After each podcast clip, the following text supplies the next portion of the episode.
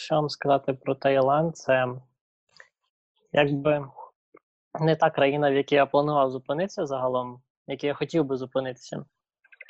Тому що навколо є багато кращі можливості і набагато приємніші країни. Таїланд, це, знаєте, у нас така думка йде, що тут якби туристична країна, дуже курортна. І все, що ми знаємо про Таїланд, це тільки курорти, ледібої і, в принципі, все так. Я не знаю, що у нас такі стереотипи. Um, багато чого можна говорити про Таїланд, і взагалі тут відчуття таке, що ти не є туристом, ти є якби місцевий серед всіх людей, і ти на рівні зі всіма. Навіть якщо ти ходиш по вулиці, ніхто не здивований, що ти європейць тут ходиш, це нормально у них, в принципі. Дуже багато іноземців, які працюють, дуже багато загалом туристів. В день найбільша відвідуваність це загалом типу Україна з найбільшою відвідуваністю туристів. так що їх тут не здивуєш, те, що ти тут навіть живеш. Мене питають, наскільки не наскільки ти приїхав, так як в інших країнах. Мене питають, як довго ти вже тут живеш, або щось такого, типу. Ну, так що туристи тут це така тема. Ось. Ну, загалом про цю подорож я її розпочав ще в лютому минулого року. Тобто, в лютому 2019 року я розпочинав саме даний тріп. І якраз це було завершення університету. Я завершив магістратуру на туризм та готельне господарство. І в перший же день, якраз коли у нас був випуск, коли було вручення дипломів, я якби забронював куток ще місяць тому, я не знав, коли у нас буде вручення дипломів. І в перший же день зразу ж вручення дипломів було, і я вилетів в цей же день. Тобто я навіть не пішов на вручення дипломів, я його забрав на день раніше. Ось, і перша країна в мене була це Дубай, тому що я планував якби на той бюджет, який в мене був. Я по-любому не проїхав би всю Азію. У мене загалом був план проїхати на схід і далі вниз до Австралії. Я хотів би це зробити автостопом. Тому я вирішив прилетіти в ту країну, де я міг би підзаробити трішки грошей, і це було би якби не так, як в нас в Україні там по 200-300 доларів в місяць, а трошки солідніше щось. Тому я вирішив Дубай, Емірати. Ну, у мене там нічого не вийшло. Я був там два місяці, два-три, приблизно 2-3 місяці. Я не знайшов роботу через те, що це починається не сезон. У них літом, там на початку березня-квітня, все починає так стухати потрошки, і починається Рамадан, це мусульманський місяць, коли всі е, входять в пост. І тобто всі приміщення, ресторани, кафе зачиняються, там, де я шукав собі роботу. То я якраз попав до цього Рамадану, і в я вже вирішив вилітати з цієї країни, тому що ще місяць без толку немає сенсу. І далі я вилетів в Казахстан. Я вирішив в ту країну, де можливо більший шанс знайти якусь роботу, підзаробити, і також де я ще не бував. Тому я вилетів в Казахстан, там я знайшов роботу на два місяці офіціантом. Це був мій найгірший досвід в житті. Там дуже жахливі умови були якби персоналу, через те, що ніхто не дружній взагалі. Зарплата не така вже і висока, приблизно 250 доларів в місяць було. Ну, але хоч щось вже трошки відбив те, що я потратив в Дубаї. І підзробивши трішки грошей, я вирішив на ту суму те, що в мене було. Це десь приблизно 400-500 доларів вирушати в дорогу просто так от, без грошей, куди попало. Що в мене план був загалом з Дубаю вилітати в Індію або десь в ту сторону, і з Індії вже рухатись до Австралії. Але я виходить в Казахстан, і з Казахстану я проїхав в Киргизстан, Таджикистан, Узбекистан. Далі через весь Узбекистан на захід туди, в сторону Азербайджану. Потім я опустився вниз до Ірану. Я не планував взагалі Іран в тій подорожі, тому що віза, і знаєте, як у нас з візами все складно. Але я зробив візу в Казахстані, подавався в посольстві. Мені оформили дуже легко, просто десь приблизно 40 доларів вона коштує і легко доступна. Далі я проїхав весь Іран до півдня. Під час путівки в Ірані я думав, куди далі поїхати через Пакистан чи перелетіти якось в Індію, тому що я трошки боявся за Пакистан. Ви самі знаєте, як слово Пакистан одразу звучить таке небезпечно трішки. І плюс віза. Я дивився ціни на візу, вони коштували приблизно 120 доларів за візу в Пакистан. Мене це найбільш налякало. Але я спробував податися на візу, і насправді вона коштує 35 доларів, і я її оформив онлайн буквально за 10 днів. Дуже легко оформлюється. Нам треба просто бронювання готелю і платити суму. Ну і всі дані там записати. А далі я проїхав до півдня, оформив візу в Індію, також в Ірані. Я подався в посольстві. І далі, проїхавши через Пакистан, на сам, само півдня на північ, потрапив в Індію. Але тут тільки в Пакистані ще сталася така цікавинка. Я знав, що там є небезпечні території. Я знав, що можуть бути якісь такі шалені пригоди із чимось небезпечним. Так і сталося, але я не очікував такого аж. Це був в мене військовий супровід. Я виходить, коли пересік кордон з Ірану в Пакистан, там є територія, яка називається Балочистан. Вона є найнебезпечнішою в цій країні. Я чекинув інформацію, звичайно, про цю територію, але я не дивився так же, якби зазираючи повністю і все тотально про цю територію. Я тільки так одним оком переглянув. Небезпечно, а ну подорожувати можна, проїжджати можна, все добре. Закрив і поїхав. А виходить, коли я пересік кордон, мені сказали, зараз тебе хлопчина забере звідси. Я таки думаю, забере? Куди? На автостанцію? Та ні, я автостопом поїду. Ну, ладно, почекаємо. З автостанції якось там вийду пішком, пройдуся вже далі на дорогу. Він мене завіз в військову базу якусь там. Я такий думаю, куди він мене везе, за якісь там калітки, кудись якусь будівлю. Він мене завіз і просто посадив десь десь в якомусь приміщенні і каже, ти це будеш спати. Що? Зараз 11 година ранку, і я хочу їхати, тому що мене вже чекають в тому місці. Я знайшов собі, де переночувати, навіть хостпокауч серфінгу, я знайшов в тій території. І вони мені говорять, ні, ти нікуди не поїдеш. Ти будеш ночувати тут. Я таки подивився навколо. Де? Ну, тут на підлозі. Реально? Ну і, типу, да. Я не зміг нікуди виїхати, як я не просився, вони мені казали: No, no, you cannot go. Афганістан, ту-ду-ду. А думаю, да. Ну окей. А потім мені сказали, завтра зранку поїдеш. Я кажу, а завтра зранку війна закінчиться. Він каже, ні, але буде безпечніше. Ну, я погодився. І далі виходить, мене з наступного ранку перевозили просто через 20-30 кілометрів до різних військових, якби таких маленьких баз територій, де є накриття, безпечніше, і можна якось перебути трошки. І мені там змінювали машину через кожних 30 кілометрів. 30, 40, 50, як коли. Виходить, мене підкинули на одне місце, там пересів на іншу машину, поїхали далі, пересів на іншу машину, знову далі. І потім, коли ми доїхали до вечора, десь так до п'ятої години, вже починало темніти, вони говорять: все, приїхали. Я таки дивлюсь навколо одне поле, якийсь там столик, на якому люди, як начебто, сплять і їдять, що на такий величезний стіл. І вони там сплять насправді, просто килимок постелили. Каже, будеш спати тут, на цьому ковричку, на вулиці. В будинку там не сильно приємно, там немає ліжка, є просто підлога, типу, ніякого коврика немає, тут краще буде. Я говорю, це нічого, теж тут відкрита місцевість, типу, і набагато небезпечніше. Кажуть, ну ми не можемо їхати далі.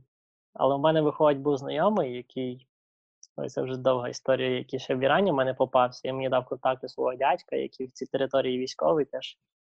І я з ним зідзвонювався, щоб мене далі перемістили в якесь інше місце. Коротше, там така запутна ситуація була, але мене потім перевезли до іншої бази, де я нормально переночував. Ну, як нормально. Хоча б на диванчику. І в закритті. І далі якось потрапив на основну базу в основному місті цього регіону, і далі мені дали дозвіл, який дає мені можливість взяти потяг, не автобус, нічого іншого, лише потяг до Ісламабаду, до столиці. Потяг іде 36 годин. І ще плюс мені купили економ-клас. це це було жахливо. Ну, але якось пережив. І далі от така от пригода в мене сталася. То північна частина е, Пакистану вже була набагато кращою. Вона взагалі, якби, ну, прямо інша картина. Те, що проїхала самий срач на півдні, то сама краса на півночі. Ну, таке якесь дає свою гармонію, якби між цим всім.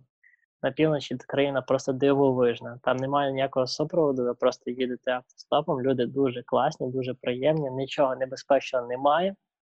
Є дуже великий контроль через кожних там 100 кілометрів. У них є маленькі пункти поліції, де вас чекають документи кожного туриста, заповнюють інформацію, все про візу, паспорт.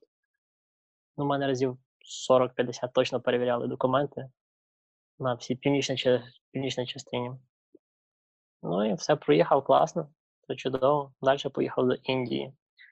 Кордон Пакистан, Індія теж якось не сильно там є в них проблеми, але кордон нормально пройшов, це чудово. От, ми зупинились на одній історії, далі я вам розкажу весь маршрут, напевно, і потім можете більше питань. Далі Індія, потім через Непал, так от на схід проїхав, Бангладеш. Це сама чорна така дірка в цьому світі, я би сказав. Далі виїхав з Бангладешу. Слава Богу, що я виїхав звідси до Індії і далі на південь Індії, а звідти в мене був переліт на Мальдіви. Як це пафосно не звучить, але так, в мене ще вистачило якось сміливості прилетіти туди. А з Мальдів я прилетів на Шрі-Ланку через 10 днів, і з Шрі-Ланки вже далі на Південно-Східну Азію, тобто в Таїланд. Далі з Таїланду поїхав в М'янма, потім звідти через Північний Таїланд до Лаосу, далі В'єтнам, і через весь В'єтнам на південь, через Камбоджу і сюди зараз, де я є. Зупинився коронавірувати тут. Ось такий от в мене маршрут вийшов протягом одного року і двох місяців приблизно. Ну і зараз, як приблизно два місяці, я вже зупинився в Бангкоці, просто сиджу тому що подорожувати нереально, кордони зачинені. Також хто мене підбере автостопом, хто мене приютить по каучсерфінгу, це неможливо, в принципі, зараз. Тому я дякую хоча б цій дівчині, яка зараз мене прийняла в себе вдома, не побоялася і дозволяє зупинитися необмежений, якби такий час. Ну, як необмежений. Поки не набридно, чи там, не знаю. От такі от. Так от все вийшло. Тепер можемо. Якісь питання це по цьому маршруту загалом, який в мене зараз є. А ще перед цим я переважно їздив по Європі. Це протягом, можливо, двох років, чи трьох навіть. Я подорожував переважно по Європі, тому що є університет, навчання. Я просився там інколи звільнитися від навчання, я допрацюю потім, після приїзду, чи там перед виїздом я вам дам всі практичні. Так домовлявся, якось подорожував або на канікулах. Ось. І за ваш університет все, я вільний. Коли вернуся, я не знаю. Не питайте цього. Мені хочеться більше проїхати, більше часу, напевно, так от більше охопити за один раз, так щоб не туди-сюди. Це більше ми грошей витрачаємо також. І якби я би хотів більше так пізнати через переходи, коли ви переїжджаєте, якби, наприклад, з Ірану Пакистан, потім в Індію, ви бачите, як міняється культура між країнами. Ви бачите, як міняються люди. Наприклад, в Ірані вони люди дуже класні, вони викладаються на 100%. Для якби гостинність їхня така прям все, приїжджай, давай, заходь до мене, ти мій гість, все, давай тебе там пригощу, щось підвезу. В Пакистані на 200%. Викладається ще більше, вони більш дружні, вони більш такі затяті мусульмани. І на західній частині Ірану ви це побачите. На східній частині, близько біля кордону Пакистану, ви бачите цей трішки більше, якби така пакистанська ментальність. І вже в'їжджаючи в Пакистан, ви побачите повністю їхню всю культуру. Далі, переходячи в сторону Індії на Пакистан, сход, східна частина Пакистану, ви побачите пакистанців трішки ближче до індусів, таких, якби вони більше хочуть з вами пофотографуватися, там якось зблизитись, і щось такого крейзі у них трохи є. У мене питання є, навіть два. Перше з приводу роботи. Розкажи, як ти шукав роботу, наскільки довго, ну просто цікаво, ти трошки торкнувся, що в Казахстані ти працював в кафе, да? Розкажи трошки більше Мгм. Свій досвід ну, от роботи а, за кордоном в плані ну, на подорожі, да? І друге про М'янму пару слів скажи, будь ласка. Окей, зараз спробуємо щось. Ну, загалом, якби я не шукаю таку постійну роботу, я питаю за підробіток, тому що я не хочу зупинятися на там 6-7 місяців. Я ну, не можу зупинитися на так довго часу. Хіба тоді, коли от вже проїхав щось таке от основне, наприклад, я планую зупинитися в Австралії десь там на 6-7 місяців, можливо, більше навіть, тому що це якби вже проїду цю всю частину. І хочеться якось відпочити, вже відійти від того всього. Ну а далі, напевно, можливо, повернусь, а можливо, ні. Ну це вже я не знаю. І під час цієї подорожі я зупинився в Казахстані на два місяці. Я сказав, що ну, два місяці це якраз той час, коли я можу підзаробити нормально, і якби так достатньо часу, щоб не, не засидітися. Я ходив просто по ресторанам, кафе, я питав за підробіток будь-який, ну, будь-яку роботу за будь-який там будь-яку зарплату. Я просто йшов в ресторан і питав.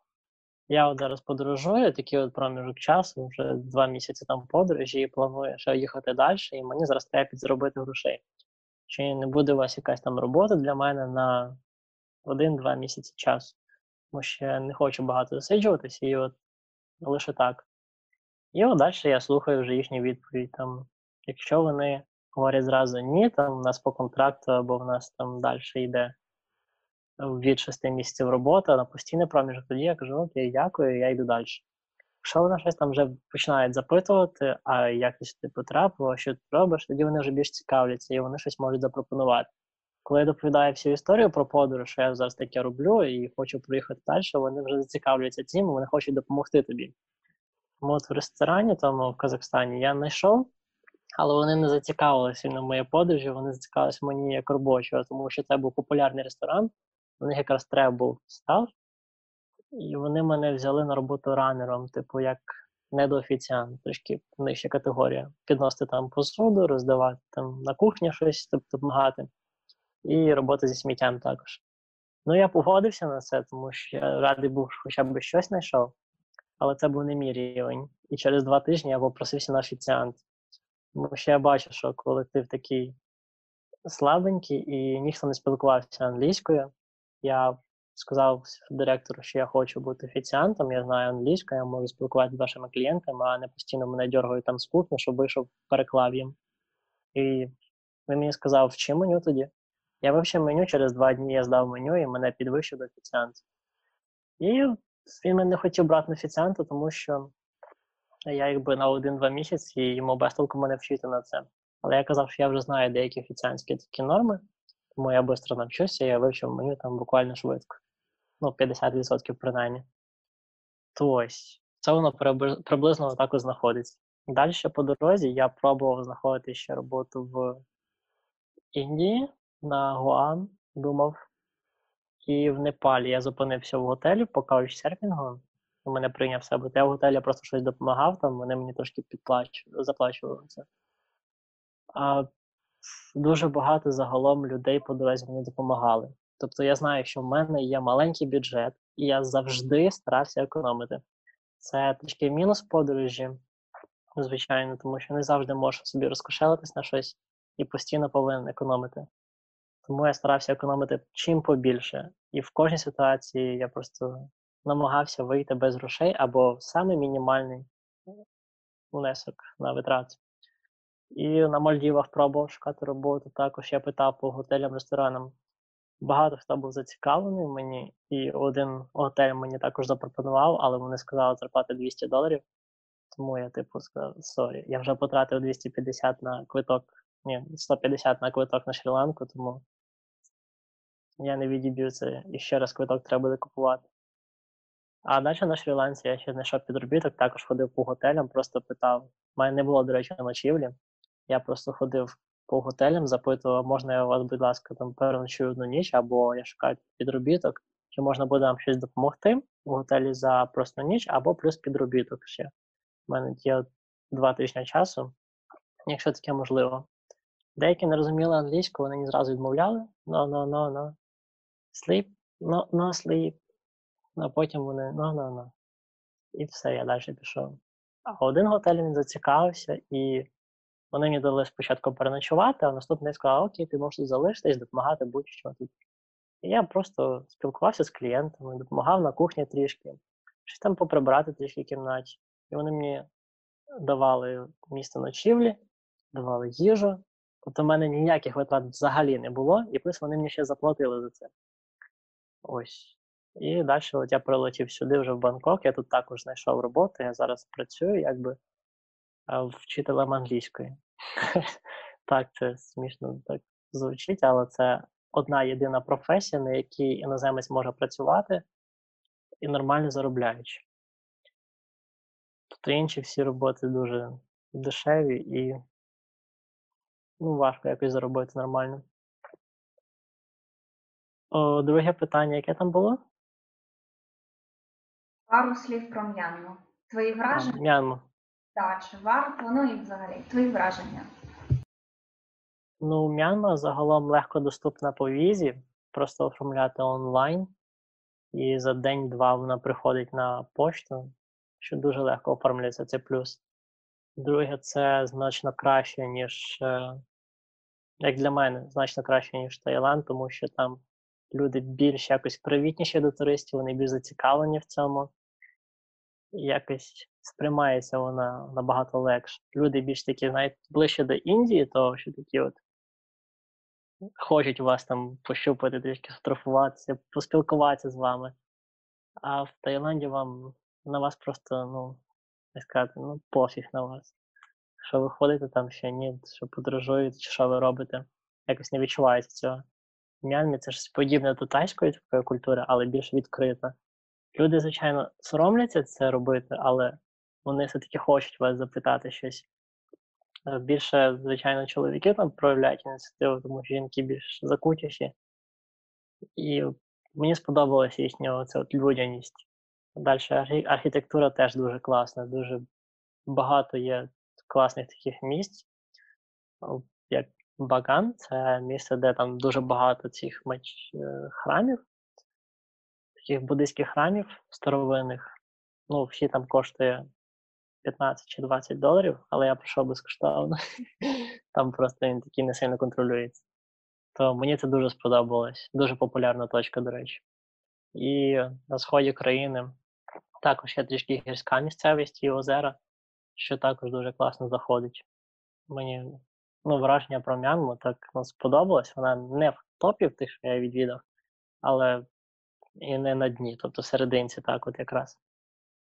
Мені зайшло тільки трошки бруднувати. Якщо перелітати зразу ж з України, то ви будете в шоці. Але якщо проїхати Індію і все остальне, то скажете там Вау, це так класно. Ну, Мені сподобалось загалом.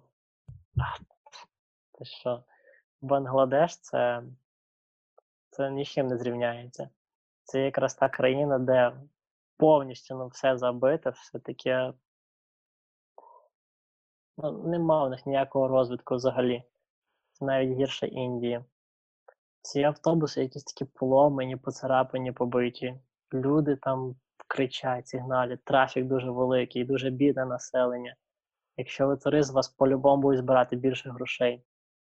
Якщо вже з місцевим ходити, ну от я зв'язався по каучсерфінгу, дуже класно приймають, тому що вони там мусульмани і завжди іноземці це все ти мій гість, я зроблю для тебе все то я ходив з моїм каучсерфером повсюди, без без них ніяк, просто без місцевих, нереально там подорожувати. І мені все було класно, тому що вони мені вказували, що є, що варто купувати, але з моєю допомогою тільки, тому що вони з тебе здадуть в три рази більше. І куди треба йти, куди не треба йти, звичайно. Тому в Бангладеш спочатку заїхав якби з Індії автостопом, але з кордону не було взагалі машин. Тобто там транспорт лише в столиці, ну і в великих містах, там двох-трьох інших. Ще є авто, вони там в межах 50 кілометрів. Але між містами ніхто не їздить. Вони використовують лише автобуси, та й все. Ну, такі, знаєте, як тук-тук, але тільки дерев'яний. Там, Типу велосипеди, педальки крутиш, і там така доска ззаді. Ну, складно з транспортом і взагалі всім іншим. Так, було ще запитання від е, Світлани Семенюк. Вона, напевно, не може вімкнути там чи щось технічні проблеми. Вона е, питає, що було найскладнішим в мандрівці і що найбільше вразило, позитивно та негативно. Ну, найскладніше це, напевно, те, що постійно повинен економити гроші. Я, знаєте, якби більше зробив цю подорож на моєму бажанні. Тобто я дуже хотів цього. Я просто якби мріяв і реально на оцих от думках, на своїх якби бажаннях я просто зробив це. Я просто йду і все. Мені байдуже, в мене є гроші, нема грошей, в мене є хтось з людей навколо, чи немає, я це зроблю по-любому. Чи в мене там не знаю, що буде. І виходить, що якщо ви щось хочете, ви знаєте, по дорозі все прокладається, такими сходинками підстелюється і просто йдете. І от я постійно повинен був економити. Це складно, коли ви не можете собі дозволити чогось більшого.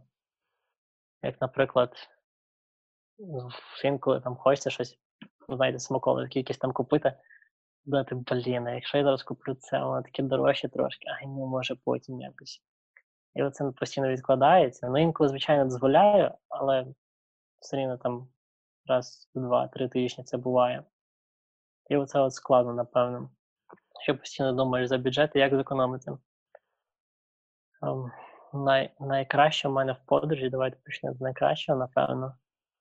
Це, це люди, всі на шляху, які в мене були. Просто кожен з них, який в траплявся, вони вже є найкращими, і вони, вони просто зробили цю подорож. Вони зробили стільки емоцій, скільки, я не знаю. Ну, просто на них я якраз таки виходив. Всі попутчики, які в мене були, вони якісь давали такий заряд емоцій, коли тебе підбирають, просто навіть ти вже думаєш, як йому заплатити, типу, з чим, якби оплатити йому цей проїзд. Ну, не грошима, а чимось там своєю посмішкою чи історіями. І коли починають роз, розговорюватися це все, він стає якимось ближчим до тебе і далі десь зупиниться, чимось пригостить. Люди, які приймали в себе вдома, там попучки бувало таке. Люди, які в Пакистані особливо, там, я не знаю, вони сказали, якщо ви скажете, якщо він скаже вам You're my guest, ти мій гість, це все. То ви будете мати все абсолютно, що вам тільки треба. По-перше, він вас може прийняти в себе вдома, по-друге, він скаже, а як ти далі поїдеш автостопом? Я кажу, ну так само, як і з тобою. Та ні, в тебе нічого не вийде, тобі нічого не зупиниться. Я кажу, як не зупиниться? Ви ж мені зупинили? Наступне зупиниться теж. Ви не хочете оплатити вам навіть автобус проїзд. Далі, якщо у вас немає їжі, там щось ще, вони ну, вони по-любому запитають, чи ви голодний. Ну, бо якби в мусульманській культурі, якщо ви покормите когось, це якби благословіння тобі. І якщо у вас немає грошей, вони навіть вам дадуть гроші. Серйозно, в мене таке бувало навіть. Що я кажу без по, по автостопу, я без грошей, я no money, я типу тільки не таксі. А вона каже, ти не маєш грошей, тобі дати гроші? Я кажу, та мені не треба гроші, мені просто проїзд без грошей. Ну і ці люди вони постійно створювали якісь такі дрібнички, які були вагомі в цій подорожі. На Гоа ми пішли в реально шикарний ресторан. На Гоа в Індії. Гоа, це, це, це подумати собі про курорт, і як в моїй подорожі без грошей їсти в одному з кращих ресторанів на Гоа. Це повірити просто неможливо. На Мальдівах я також знайшов хост по каучсерфінгу, і мене прийняв. І це було реально дуже круто. Те, що не потрібно платити 25-30 доларів за якийсь там самий дешевий готель, а вже 10 днів я безкоштовної ночівлі. Ну, я думаю, що ці емоції якраз таки всі пішли від людей, і вони навіть створюють весь, весь простір. А найгірше це треба подумати. Ну, напевно, це було декілька моментів. Перший це пакистанський потяг 36 годин в одному потязі економ-класу з відкритими вікнами, з брудними пакистанцями навколо. І вся пилюка вам іде всередину в обличчя, повністю ну, все тіло при спеці плюс 35 на вулиці. І ну, це просто не передати. Це таке відчуття, якби ти. Це складно щось сказати. Ну, пилюка просто йде з вікна, і ви відчуваєте це все на собі, коли спотіли, там ще плюс пиль напала. Через кожних там 30 хвилин треба митися. У нас була станція, там була вода, але через кожних там, 2 години я мав можливість помитися щось. І то вони всі вибігають на вулицю і всі починають митися. Для вас навіть просто немає. А коли потяг починає рухатись, то всі так дивляться, там ну, сигнал типу гудок, що починаємо рухатись. Коли цей гудок іде, то всі набігають на потяг і починають запригувати на нього, коли він починає рухатись. Тобто під час їзди потяга всі напригають на нього. Це жах просто. І те саме було в Індії. Ну, але я там зажався ще між індусами, отак, і я не міг навіть рухатись. Там є десь, до речі, в мене відео в інстаграмі, те, як я був в індійському потязі. Це щось. Тобто ці потяги в мене створили таке жахливе враження. Напевно. Таке от. А чи ти їздиш зайцем в громадському транспорті або між містами? І якщо їздиш, то чи ловили? Бо мене ще не ловили, мені цікаво, що буває. Ну, так, в мене бувало таке, бувало дуже часто, в Європі особливо, як щодо Азії. Тут ну, рідко таке буває, тому що є кондуктори, і вони всі беруть з тебе гроші зразу ж так. В Європі там по карточкам електронний квиток, там можете собі не пікати і проїжджати спокійно. А тут, ну, бувало, наприклад, в М'янмі навіть, тому що там в М'янмі просто автобуси такі цікаві. Ви просто заходите, кидаєте там купюру в цей в ящичок. Ну, я б докидав, наприклад, замість двох тисяч місцевих там грошей, там одну сотню. Ну, це для для прикладу сказав. Я не пам'ятаю там купюри вже. Не можна так махлювати, просто собі згорнули там і кинули щось. Хоча б щось кинули. Або просто приходите в автобус, говорите, ну, у мене тут там 10 тисяч, а треба тільки дві. Ну, у нього по-любому немає здачі. Я просто, а, окей, може безкоштовно. В Європі, коли я їхав безкоштовно, тоді, да, мене зловили два рази. Один раз це було в Боснії і Герцеговині, це була така цікава ситуація, що в мене було останні місцеві гроші, і якраз я міг би їх потратити на проїзд, але хотів собі зберегти, ну, там на пам'ять хоча б якусь копійку. І виїжджав якраз в той же день. Мені треба було виїхати з міста на точку автостопу. Я взяв трамвай. І коли я проїхав вже там майже до моєї моєї станції, заходять два поліцейських серйозних.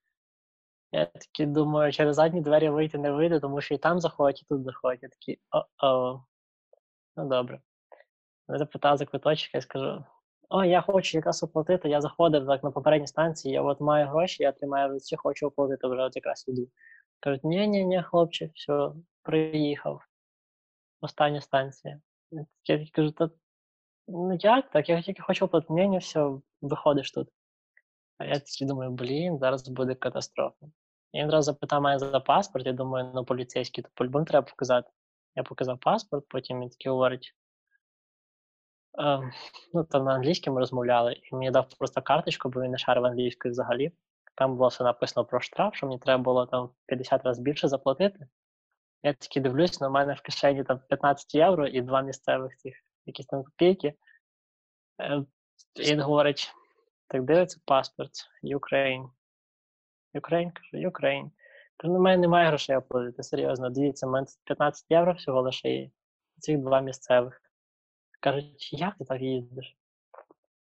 Я кажу, ну ну я не можу ніяк оплатити, ну вибачте, ну у мене там є друг в Хорватії, мене чекає, там в нього є гроші, я зараз їду в Хорватію. Ці грошей мені достатньо. А штраф платити я не можу. Ну, тобі треба платити. Я кажу, ну, ну як? Вони повинні дивляться цей паспорт, кажуть, Ukraine. Кажу, так, да, Ukraine. Потім говорить, Шевченко. Шевченко, да, да. А ще є такий кличко. Да, да, да. Все. Ну окей, тримай паспорт, щасливої дороги. Ось твій трамвай, купиш там квиточок і далі прийдеш до своєї станції. Окей, дякую. І ці дві останні копійки я потратив на квиток все-таки. Ну, така цікава ситуація. Просто коли говорю, що немає грошей, то в тебе немає нічого, щоб платити. я планую повернутися в Україну. Я точно повернусь, це стовідсотково, і я би не хотів жити десь в іншій країні поки що. Не бачу себе ніде. Навіть якщо мені дуже сподобалось, наприклад, там Норвегія, мені дуже хотілося б там прожити там місяць-два, але все-таки, якби загалом, я би хотів залишитись в Україні. Мені навіть дуже подобається Волині, Луцьк. Таке маленьке, приємне містечко. Поки таке от. Так, потім ще е, декілька питань від е, Ольга Шевчук. Е, Це перше, е, скажи, як ти думаєш, якщо їхати вдвох, то чи так само легко буде з каучсерфінгом? Е, І друге питання: як щодо безпеки подорожі автостопом в Азії для дівчат? І питання про Австралію. Як ти плануєш оформлювати візу в Австралії? Може, якось не знаю, по черзі тобі задавати, Ну, запам'ятаєш? с- так, спочатку. У мене теж є чат, я можу подивитися. Ну, в принципі, так, може так. Ам, їхати вдвох це буде трішки важче автостопом, тому що, знаєте, легше підібрати одного десь там на якийсь мотобайк чи там машину. Ну, в Азії це принаймні буде трошки важче, тому що багато мотоциклів, дуже багато скутерів. Наприклад, в В'єтнамі я 560 країни, я проїхав на скутерах. В Індії теж так відсотків 30-40 на скутерах, мотобайках всіх. Тобто в Азії з цим буде чуть-чуть важче. В Європі, я думаю, так же само, що одному, що двох, там нормально, в принципі. Далі за каучсерфінгом. Це теж, можливо, буде чуть-чуть там важче, ну, але з каучсерфінгом, я думаю, повинно бути нормально. Тобто, що одному, що двом, в принципі, легко знайти буде. Ну, приблизно одинакова ймовірність. Якщо безпеки до подорожі автостопом в Азії для дівчат, ем, дівчатка, ну як? Дивіться, якщо до Іран, Пакистан, це ті країни, де якби всі вони закутують там собі голову, там має бути закрите всі, все тіло, навіть якщо у вас жара на вулиці, все остальне. І знаєте, в Пакистані люди вони такі голодні, як би сказав на дівчат. тобто вони. Вони, типу, вони не мають такої відкритості, так як в нас. У них немає різного одягу, в них немає загалом такого, що ти там пішов з дівчинкою погуляти. В них все дуже закрито з цим. І в мусульманських країнах, я думаю, буде трішки важче, тому що якщо ви дівчинка на дорозі будете стояти, отак автостопом в Пакистані, це буде виглядати дуже дивно. Вас можуть підібрати, але це може бути все-таки чуть небезпечніше, тому краще, думаю, все-таки з якимось хлопцем їхати. Це краще, як моя рекомендація. Індія, думаю, те ж саме, краще з кимось їхати там. Краще було б. А Південно-Східна Азія, я думаю, нормально. Там можна і одній дівчинці впоратись. Тут якось з цим не сильно так небезпечно. Треба дивитися, коротше, по мусульманським країнам, там може бути важче. Ну, хоча в арабських країнах може легше. Тому що там, в принципі, араби до всіх відносяться нормально. Можна задати питання? Так, так. Усім привіт, Діма, привіт. Була в тебе якась історія з двома паспортами. Я не пам'ятаю точно, Так. які країни, але ти так її і не розказав. Розкажи, будь ласка, історію з перетином кордонів з двома паспортами. Дякую.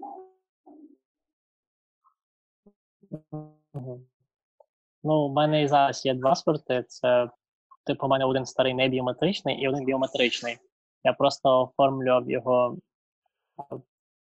як би думаю, там навіщо робити тоді візу в Європу, якщо можна просто оформити біометричний паспорт, і це в мене завершиться, тоді можна буде нове користуватися. Е, Я його використав е, в цих країнах на половині десь приблизно маршруту, через те, що я хотів його типу заповнити до кінця, щоб старий використати і новеньким далі гарненько їхати. І виходить, я його міняв в коли летів зі Шрі-Ланки в Таїланд. Ну, просто в літаку замінив паспорт, і там ніхто сильно не звертає уваги, де ваші там штампи з тої країни. Коли ви летите особливо, то це якось нормально проходиться. Ось є паспорт, є дані, і мене ніхто не питав, там, де твій штамп зі Шрі-Ланки. Але один раз мене в Камбоджі запитали, я хотів його замінити на старий паспорт.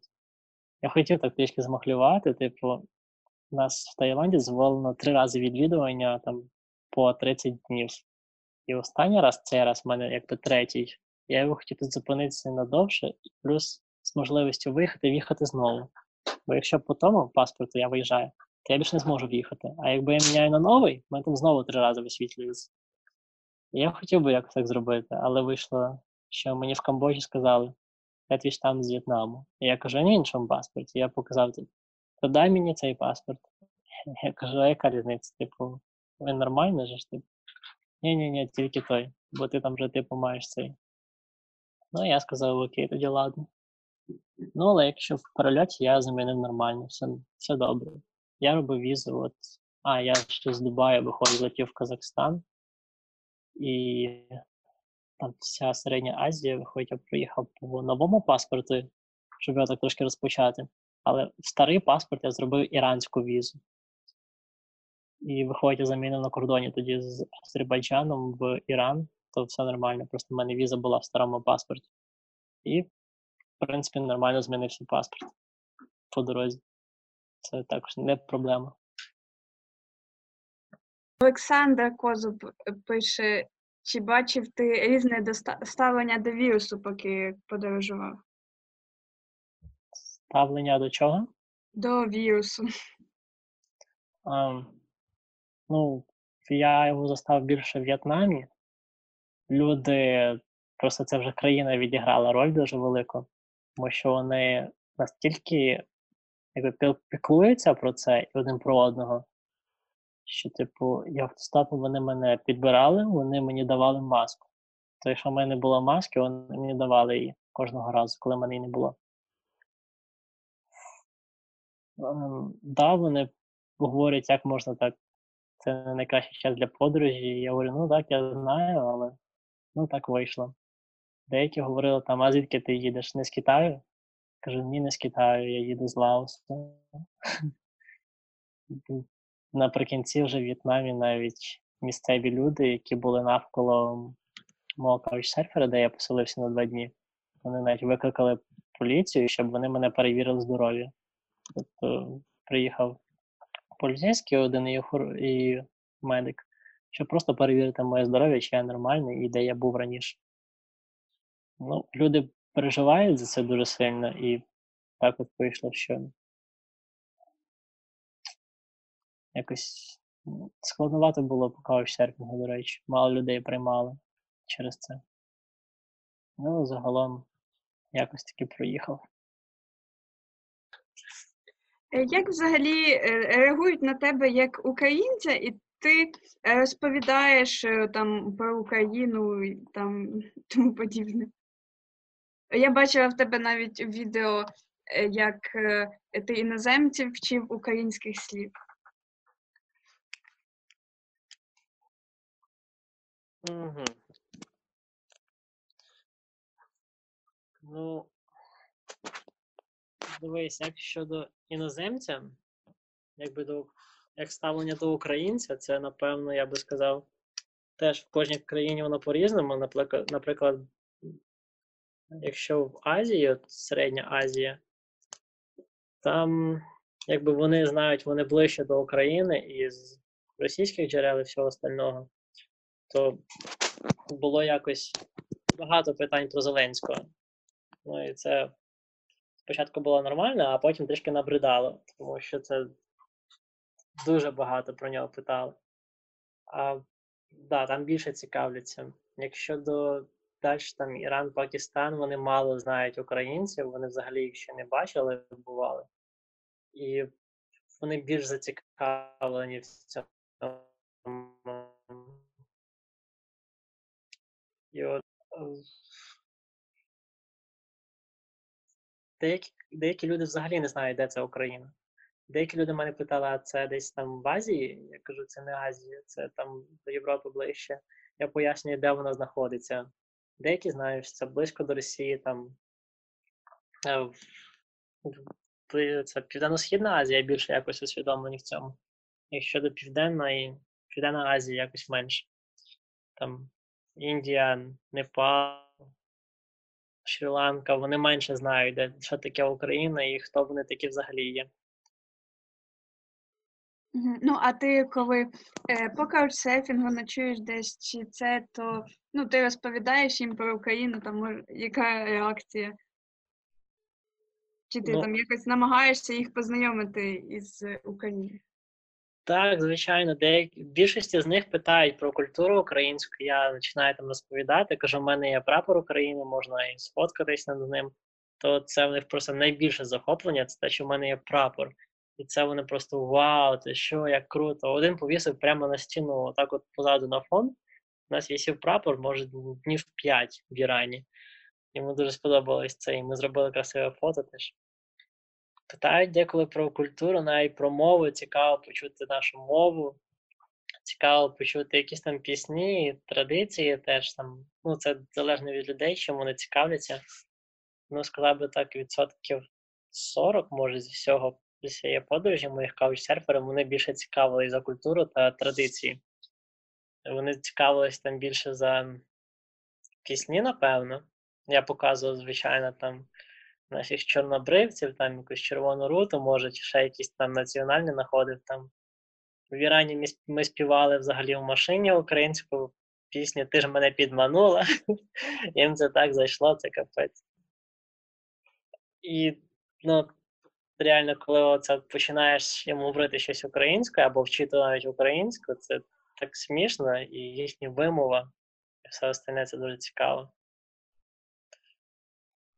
Розкажи про якусь, е, якийсь випадок, який е, в випадку недорозуміння стався смішний. Тобто ви не розуміли е, одне одного і говорили про щось, ну не зрозуміло про що. Розкажи, як це було. Якщо таке було, звісно. непорозуміння. Непорозуміння бувало тоді, коли я говорив, що я без грошей. У мене була така ситуація в Пакистані, коли люди мені прям зупинилися отак от зразу після наступного попутчика. Вони зупинились, кажуть, тобі туди? Я кажу, да, да, да, туди. Я такий підсів бистренько в машину, вони потім говорять: о, ти класний, та звідки ти? Починали говорити, там включали іноземну музику. І потім вони знали просто, що я їм заплачу щось. І оце от вийшло непорозуміння через оплати, те, що я кажу, ну, у мене немає грошей. І тут такі вони говорять, а, як без грошей? Кажу, ну, ну така асоціація в мене зараз сталася, я подорожую, типу, і я не, не маю можливості платити всім підряд за проїзд. І вони не, не, не могли зрозуміти просто цього, як турист може бути без грошей, як іноземець, європеєць в Азії, посеред Азії без грошей. І це просто їм мозок виносить, типу, що я взагалі не мав грошей. Я їм показую гаманець, у мене є декілька купюр там з Ірану, от тут пакистанських там на 2 долара можна збирається, там українська гривня якась завалялась. Я їм говорю, що хочете, можете забирати це все. Ну, типу, в мене немає на проїзд. Там вони хотіли там більше там десь 10 чи 15 доларів. І оце одно порозуміння настільки вийшло, що вони взяли ці гроші. Я кажу: ну, ви мене висаджуєте прямо зараз, і я виходжу. Вони мене взяли, виходять ці гроші, я психанув, я вийшов з машини, вже почав там навіть йти назад трохи. А вони потім так подивились на мене так опізливо, думають, ну ладно, там сідай, завеземо далі там до кінця. Я говорю, ні, я з вами більше не поїду. Типу, ви вже проїхали весь цей маршрут, я більше не маю грошей вам платити, і я знайду іншу машину. Це було реально посеред гір. Типу, ніхто більше там не може їхати. Немає такого великого трафіку. Але я впевнений був, що по-любому хтось буде їхати. І виходить, що вони мене все-таки хотіли підібрати, але як сказав, ні, вони мені вернули гроші назад. Це було таке от, одне з найбільших, напевно, непорозумінь. Вони просто мені вернули і сказали, ну ладно, тоді удачки тобі. Це багато було непорозумінь з мовою, що от англійською там не спілкувалися, ну це вже просто в загальному дуже часто бувало. Ну і таке от. Ну і е, ще от останнє є питання, і думаю, вже буде по цьому все. Е, в плані спорядження та речей, що тобі стало в нагоді, а що було зайвим? І по мірі подорожі, в чому з'явилась потреба, що згубилось, зносилось і тому подібне. Ну, знаєте, якби. Да, в мене є, є декілька зайвих речей. Ну, напевно, саме такі, які не потрібні, я не разу. Ну, один раз, мабуть, на початку подорожі використовував. Це словник іспанської мови. Я не знаю, навіщо я взяв взагалі подорож, навіщо я ношу його з собою. Ну, коротше, це, це, це дурня якась. Ну, я також маю з собою одну книжку, я її читав, звичайно, так хочеться інколи почитати. Там, ну і красиві фотографії також виходять з книжкою. Я думаю, що книжку не варто брати в подорож. І також е, такі речі, як от рубашка, штани, там в мене є такі більш професійні. Я от вчора буквально вдівав, да, коли на роботу, там інколи вдіваю. Але взагалом подорожі вона мені ніде не знадобилася. Ну, така більш професійна от річ. А сама цінна річ, те, що в мене є, я би сказав, по-перше, це телефон, тому що на ньому буквально все, що мені потрібно. Ну, це перше фотографії, по-друге, це комунікація між батьками та знайомими. По-третє, це карта, на якій я все буквально слідкую. Якщо я маю карту, у мене є карта офлайн, це Maps.me, і я можу буквально все дивитися без інтернету, там, куди мені треба пройти, проїхати, я з картою ну, знаю буквально все місто. Навіть краще, ніж місцеві. Було таке, що я місцевим показував дорогу. Думаю, це телефон це дуже корисна річ. Звичайно, це хороший телефон, який не глючить, нічого не робить там. А ще, от я думаю, термокружка.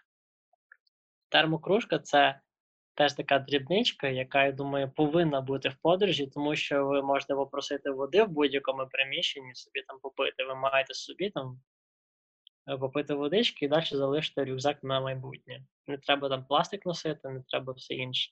І плюс ви можете взяти гарячу воду, наприклад, у вас є там пакетик чаю, ви собі вкинули пакетик чаю, попросили гарячої водички в кафешці на заправці, будь-де, ви вже маєте чай, якусь там булочку купити, вже можна перекусити щось. Ну, я думаю, що термокружка це така хороша річ, яка реально ну, врятує трошки бюджету і корисна річ в подорожі.